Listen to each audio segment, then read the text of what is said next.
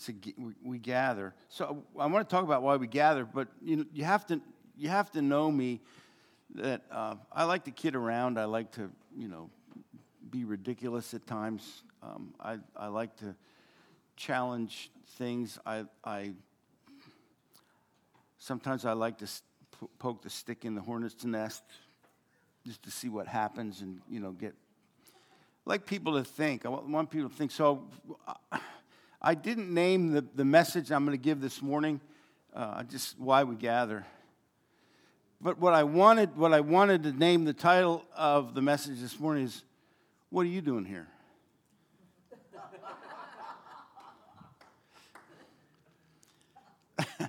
but I, you know, I didn't. That probably not the best. Uh, but you know, sometimes when when I mean, why we gather is just like so vanilla, right? And so it may not cause us to be challenged in our thinking. But if I were to say to you, what are you doing? I mean, every, every once in a while, Sunday morning, someone will come in and I'll say that to them. What are you doing here? Somebody I know well, you know. Uh, but why do, we, why do we come together? What are we doing here? What, what is it? Why are you here? Is maybe what I want to know what do you what do you come here for? What are your expectations? What are your thinking of what do you want? You have as much to do, if not more to do, with what you get when you're here than I do, or Travis, or the worship team, or anybody. Your mindset, your thinking, your approach to the time that we get come together uh, has more of an impact and effect on what you take away from today than, than the things that I say. I'm going to prove that to you, okay? Can I prove it to you? um, that doesn't mean that we're, we choose to just be sloppy, and if you don't like things, it's your fault. Not, you know, I'm not, that's not what I'm saying. It's, if you don't get anything, it's your problem. Uh, we try to do the best we can, but our, everybody has an impact. So I'm, I'm going to go back on, on April 12th, 1992. Artie and I and our family, Artie and me, Artie and I, Artie and I, where's my English teachers? Artie and I and our family came for the first time. We came to Allentown Baptist Church. And we were on a mission. We were looking for a place to land. We were looking for where God wanted us. He had taken us out of where we were. We had been attending a church uh, an hour away to learn some new things that God was teaching us, and then we felt like it was time to come back into the valley. and so we tried a bunch of different churches. We already made a connection with Gail. We found out that Allentown Baptist Church had a heart for prayer, prayer with other Christians around the valley and had a heart for revival, and that's what we were interested in. So we, we came here, and I've told this story many times, and so I'm not going to go through all the details, but um, and I and I don't. I've I've said it. I've talked talked about it in funny ways. Anybody that was here, I don't want them to feel bad like they were just a bunch of you know like. I'm not going to say that. It was a setup. I mean, all, just about everything that could go wrong went wrong or was just not really good. The music was kind of anemic, and because the, the, the choir director was gone, and the piano player was gone, and the pastor's wife just had a baby. And so there was just, this is our first time here, and it's like everything that we were looking at was like, yes. And so we walked out the door and we looked at each other and we both said, What are you thinking? And we both said, We have a peace about this place. Now, see, that doesn't make any sense. It doesn't make any sense. And we've had a lot of people come and go here at New, at New Beginnings, Allentown Baptist Church, New Beginnings Fellowship. People come and go. Uh, we have people tell us what they like, what they don't like. We've had people that just say they're bored. Uh, people that, when they leave, give us a list of all things that are wrong. Um, it's true. It's, re- it's really true. Um, and you know, anyway. um, and the point is that what are you doing here? When you come, what's your attitude? What's your perspective? What are you thinking when you come? What are you looking for? Because the crazy thing is, when Artie and I came here with our family, we were looking for God's heart for us. That was our goal. We were looking for God's heart for us, and we've been to other churches. We've been going to different places. And so we came here because of one thing, and there was no reason to come back. The only, okay, I'll just say this just for fun, just because, because I just have to get it out. But uh, the only good thing that I could think of that morning was it's going to be over soon. I heard, a com- I heard a comedian say one time, you know, the best thing about pain? It feels so good when it goes away. it does. And so, you know, that, but my point is, we, we met wonderful people here, and there were wonderful people here that we got to know, and, and uh, you know, God has really built some lasting, strong spiritual relationships with folks that were here that day. But it was like God was making a point for us, and something that we all need to learn in the natural, there was no reason for us to stay here. But we were looking for God's heart for us, and we found it here. We found God's heart here. Didn't make any sense, but I'll tell you in retrospect why he did that. Because we had a lot of tough things to walk through. And if we hadn't been convinced that this was his heart, we wouldn't still be here. That's the truth. That's the truth. I can tell you there were many times where one, one or both of us on the way home from church would say, God, can we leave now? And, but we knew that he brought us here for a reason. And so there were reasons why he did all that. So when we think about why we come to church, I want you to know that if you come with the intention of finding God's heart for you, it doesn't matter what goes on, Jesus will walk into this place, he'll sit next to you, and he'll minister to you. It doesn't matter what the pastor says. It doesn't matter what the music's like. It doesn't matter if things go right, go wrong. It could be, it could be the most amazing service in the world, and you might get nothing out of it because your heart's not ready. And so Jesus there's a story about Jesus and, and it kind of illustrates this in a, in, a, in a kind of a unique way. And it's in Luke chapter 21. And, and God kind of makes a.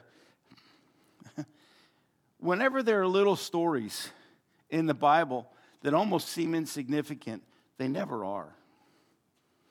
They never are. And sometimes if you run across, across a story and it just seems like, a, an, like an afterthought, then turn around and go back and say, okay, what am I missing here? Because it's not, the Holy Spirit doesn't put things in just for nothing. And so Jesus goes to the synagogue. He's in the synagogue and he's just watching what's going on. And the synagogues were not necessarily a place where a lot of good things were happening. We know what the religious leaders were like. We know the, the antagonism that was going on between them and Jesus from time to time. And Jesus is there watching what's going on. And it says this, Luke 21, as Jesus looked up, he saw the rich putting their gifts into the temple treasury. He also saw a poor widow put in two very small copper coins. Truly, I tell you, he said, this poor widow has put in more than all the others.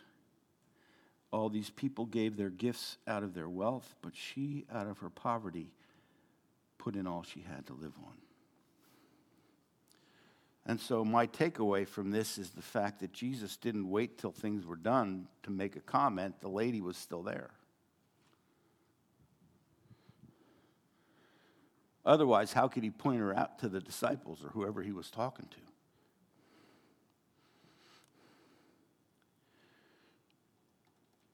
And the interesting thing is that Jesus noticed her.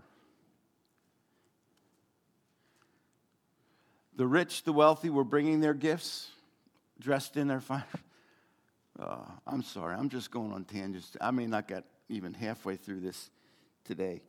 Uh, we used to play the game. We had to play the game when we were kids. You know, when I went to church, we always either wore a suit or a sport jacket and tie, and our shoes had to be shined.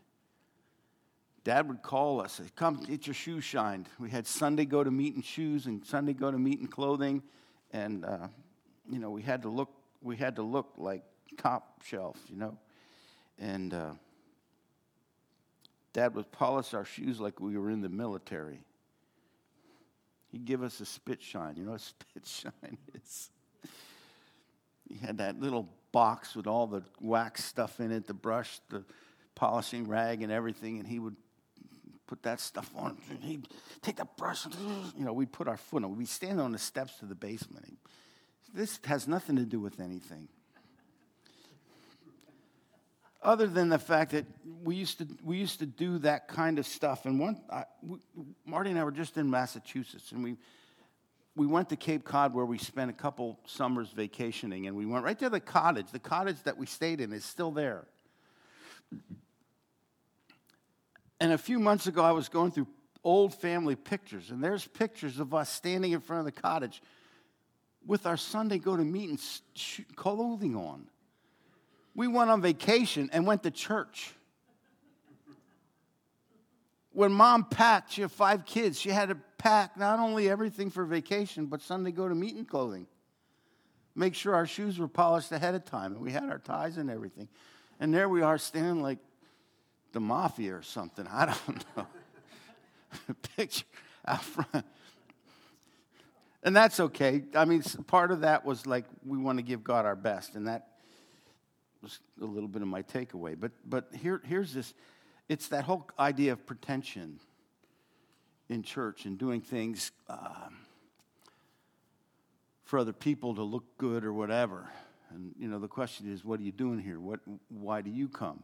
Uh, so Jesus sees all these people coming somewhat pretentiously, and then he sees this widow come, and probably nobody else paid attention to her. They probably didn't even notice her, other than maybe think, what is she doing here?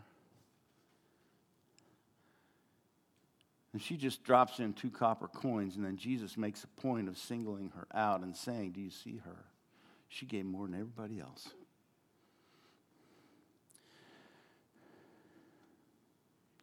What motivates somebody to do that?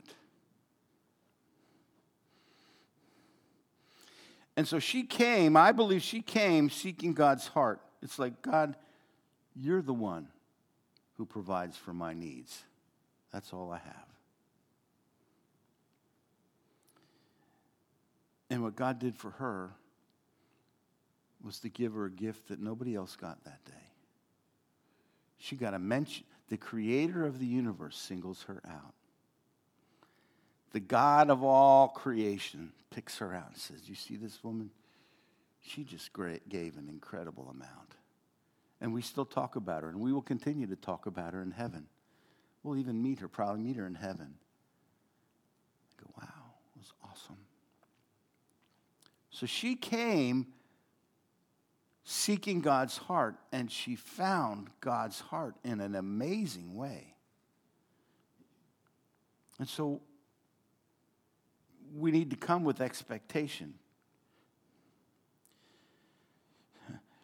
We could be in the middle of a lousy service, and hopefully it's not this one.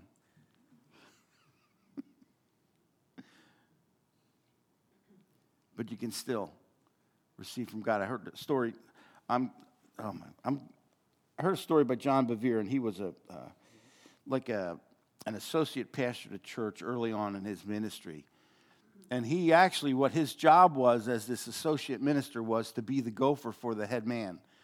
Uh, if the guy would travel, he carried his bags. If he needed anything taken care of, he needed clothing to go to the dry cleaner, he did that. He picked up, he ran errands for him, he did all kinds of things for, this, for the senior pastor. And so he got to know the senior pastor really well, and he got to know him too well. And he realized that this man's got some serious issues. And the more he saw some of these issues, the more upset he became. And the more um, angry he got toward the pastor and toward God. Like, what? This is not right. This needs to be stopped. And so he would sit in the front row of the church while the pastor's up there speaking, and, and John Bevere's in his mind saying, God, I can't get anything from this guy. All I see is the stuff that he does wrong. He shouldn't even be here, and I'm not getting a thing from him.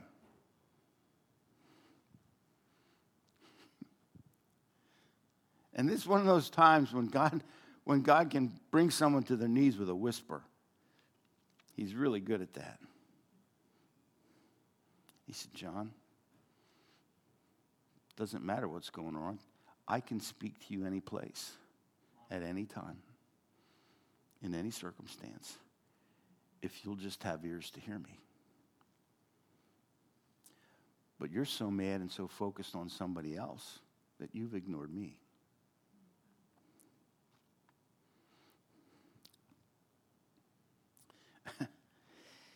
And so he repented really quickly. and the Lord began speaking to him more on, on things that were encouraging and a blessing. And his attitude toward the pastor changed. He began to pray for him, and though he wasn't there much longer, the pastor and John uh, eventually left. So the, the, the thing is that God wants to give to us. He wants to give to us, and He can give to us in any any situation, any circumstance. He can, and it doesn't even have to be in uh, like here. It can be at work or, or at home or wherever we go, whatever we do. Just seeking God's heart. You know, we need to, we need to seek His heart for us in all the things that we do all the time. Um, Oh my.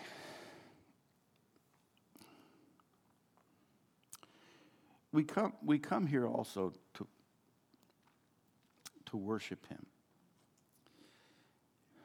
We come to worship, and what does that mean? That means to give Him what He's worthy of,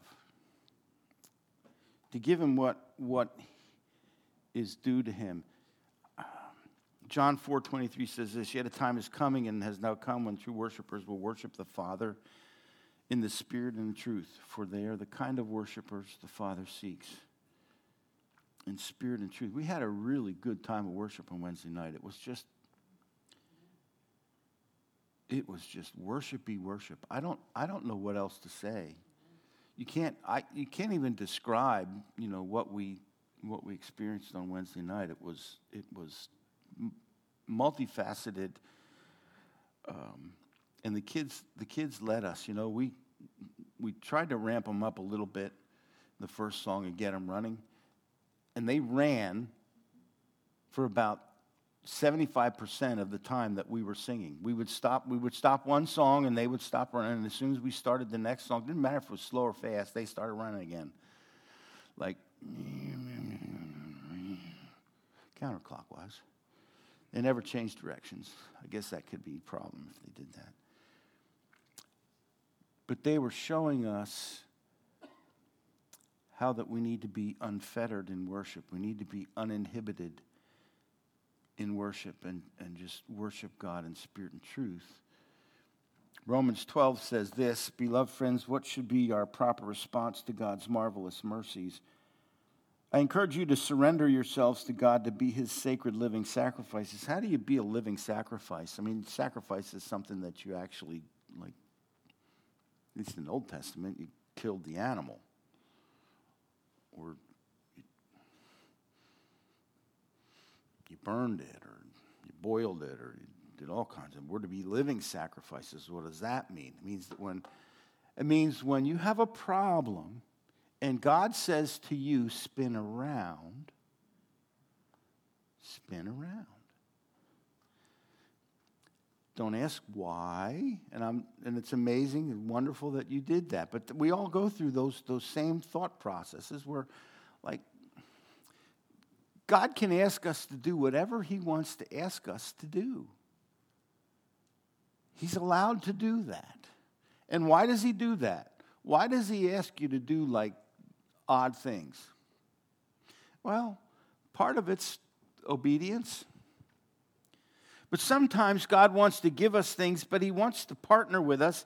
And if we and if he didn't require anything of us, it wouldn't be a partnering with him. It would be that he just did it.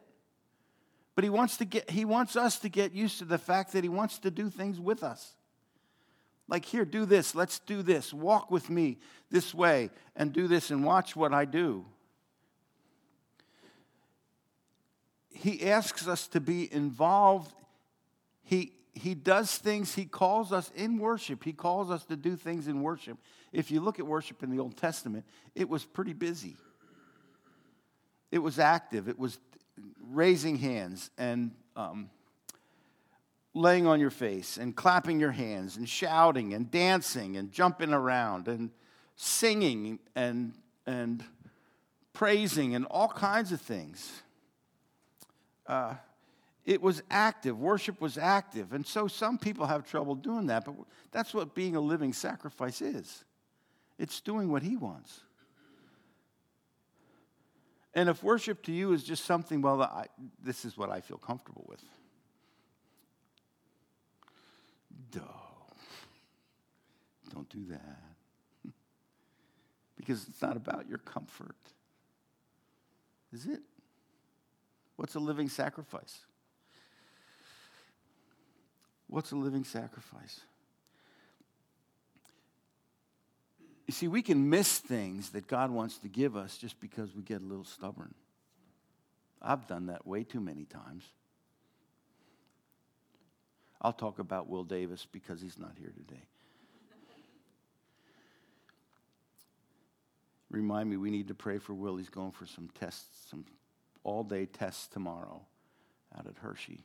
Um, but Will Davis is one of those guys that hears the Lord in unusual ways. The Lord tells him to do unusual things. And one day he was sitting here in church, right back in there somewhere, and some lady comes walking by that he hadn't really met. She'd been here before. And the Holy Spirit just said to her, said to him, say hi to her. Just like he just he just heard kind of felt that impression. And he's like, well, I don't, he wanted to argue, like, well, I don't know who she is. But she got next to his, he said, hi. And she goes, hi. She turns around, starts talking to him. And they have this comfort, com- conversation. And then she prays for him. And it was just, when it was all over, he's like, what was that all about? Like sometimes the Holy Spirit tells us to do things and we don't know why what if you're sitting in church or what if you're somewhere and the Holy Spirit says, I want you to do this? And we go, Well, I don't really want to because it doesn't make me feel comfortable. But what if the person next to you or in front of you or behind you needs some kind of confirmation or some kind of word from the Lord and the thing that you do releases that to them? Because God's trying, wanting to teach us how to minister to one another, to be sensitive to Him, to just do what He says so that he can work in ways that we have no clue about. See, there's something in us that wants everything that God does with us to be for us, and it's not. Why does He call us to do certain things? Because it's for somebody else, not for you. And so, um, why do you, what are you doing here? I, sorry, I just keep saying that. What are you doing here? Do you come here to be a blessing to others? Do you believe that, that maybe that's what God has in mind too, is for you to bless others when you come here? That there might be a way that what you do, your response to God, will affect somebody else. Now, we, we, we all seen people who just really get into worship. I've seen people through the years who man, we were at a conference down in Florida, and worship started, and there's hundreds of people there, and this woman gets up, and she's up front, and she's just, she's shaking. She's worshiping, but she's kind of jerky shaking thing. I don't, don't know how to, I can't imitate it. I'm like, what in the world is that about? But there was something about her willingness to just be on display that way that blessed people's hearts. It blessed my heart. Like, my gosh, I don't get it. I don't get it. But I get it. Do you know what I mean? I don't understand it, but I get it. God's doing something with her. And, it, I, and I'm, I'm blessed by it. And so when we're in, a, in our time together, in our fellowship here, in our gathering, I'm going to think of, not today, I'm going to come up with another word. We're going to call this something.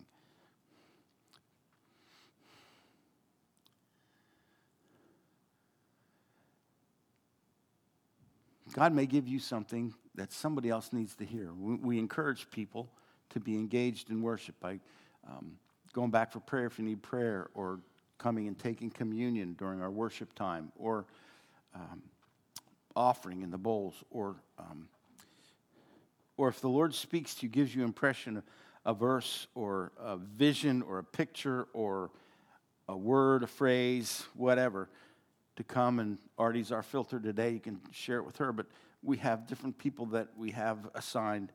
That you come to them and share what you've got, and it might seem like nothing.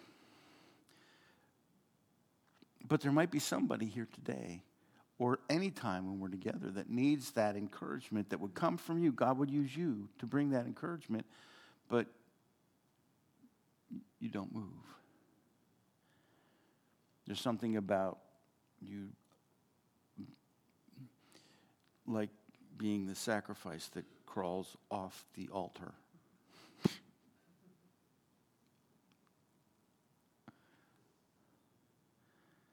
Maybe next week. And listen, I can be that way too.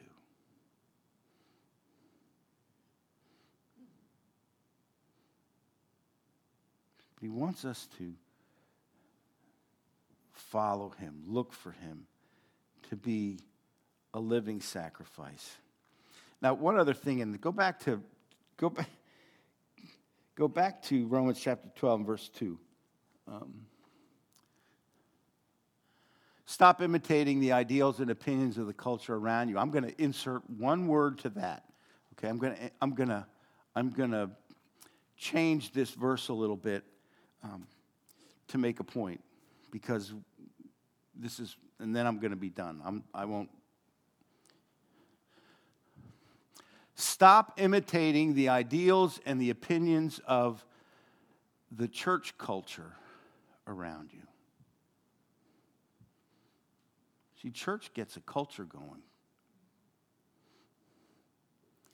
And you know what? It's really hard in church to not do church culture.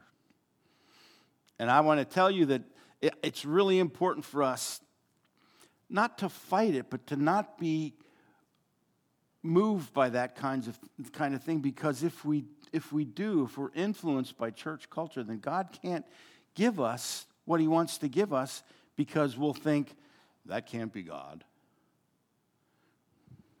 Now there's certain things in church culture that are fine.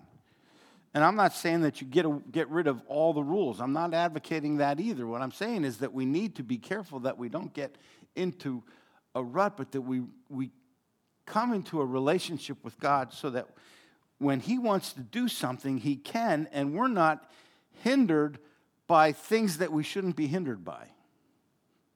Okay?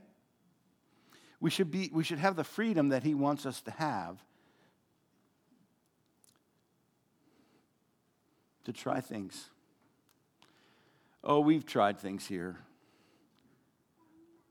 Yeah, yeah, we've tried things here. We made some mistakes, and that's okay. You know, mistakes are all right. That's how we learn, that's how we grow. We learn what, what works, what doesn't work, or maybe it's something that we tried and it just wasn't the right season for us. And so, my whole point this morning, and this is the end of it, is that when we gather, it needs to be the person that we're going after it's God. It's God. We want to know His heart. And you know, sometimes when we come together, it's God the Father that seems the most prominent. Sometimes it's like Jesus is the most prominent, and sometimes it's like the Holy Spirit is the most prominent. And other times it's a combination of the three. It's all of them, or just maybe one or two. But your mindset, your heart set, your spirit set has everything to do with what you get. And so I want to encourage you with that.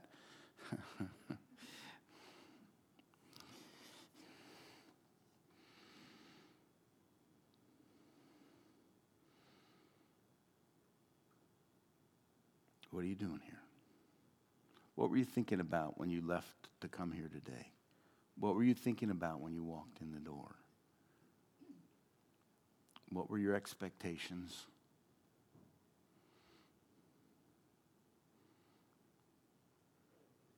And so, having said all that, Father, would you, as we move into a time of musical worship, would you open our hearts even more this morning to what you want to do? Would you um, on the palette of our imagination in our spirit, would you paint the pictures that you want to paint? On the monitor of our mind, would you release the words that you want us to see, to hear? Would you grant us the grace to truly enter into your presence within us and to be sensitive to whatever you want to do and to take our place before you as living sacrifices. Living sacrifices.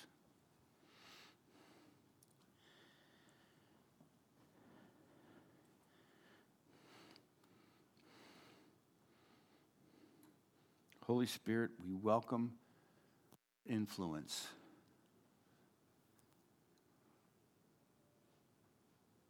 You just saturate us right now FS presence? Would you just pour out those things that you want for us to walk in, to share, to be a part of? Would you help us to hear you? to see you, to smell you, to touch you, to be enveloped in your arms of love. To feel incredibly safe to be who you've made us to be. Because we know you're smiling down on us with acceptance, kindness, freedom. In Jesus' name.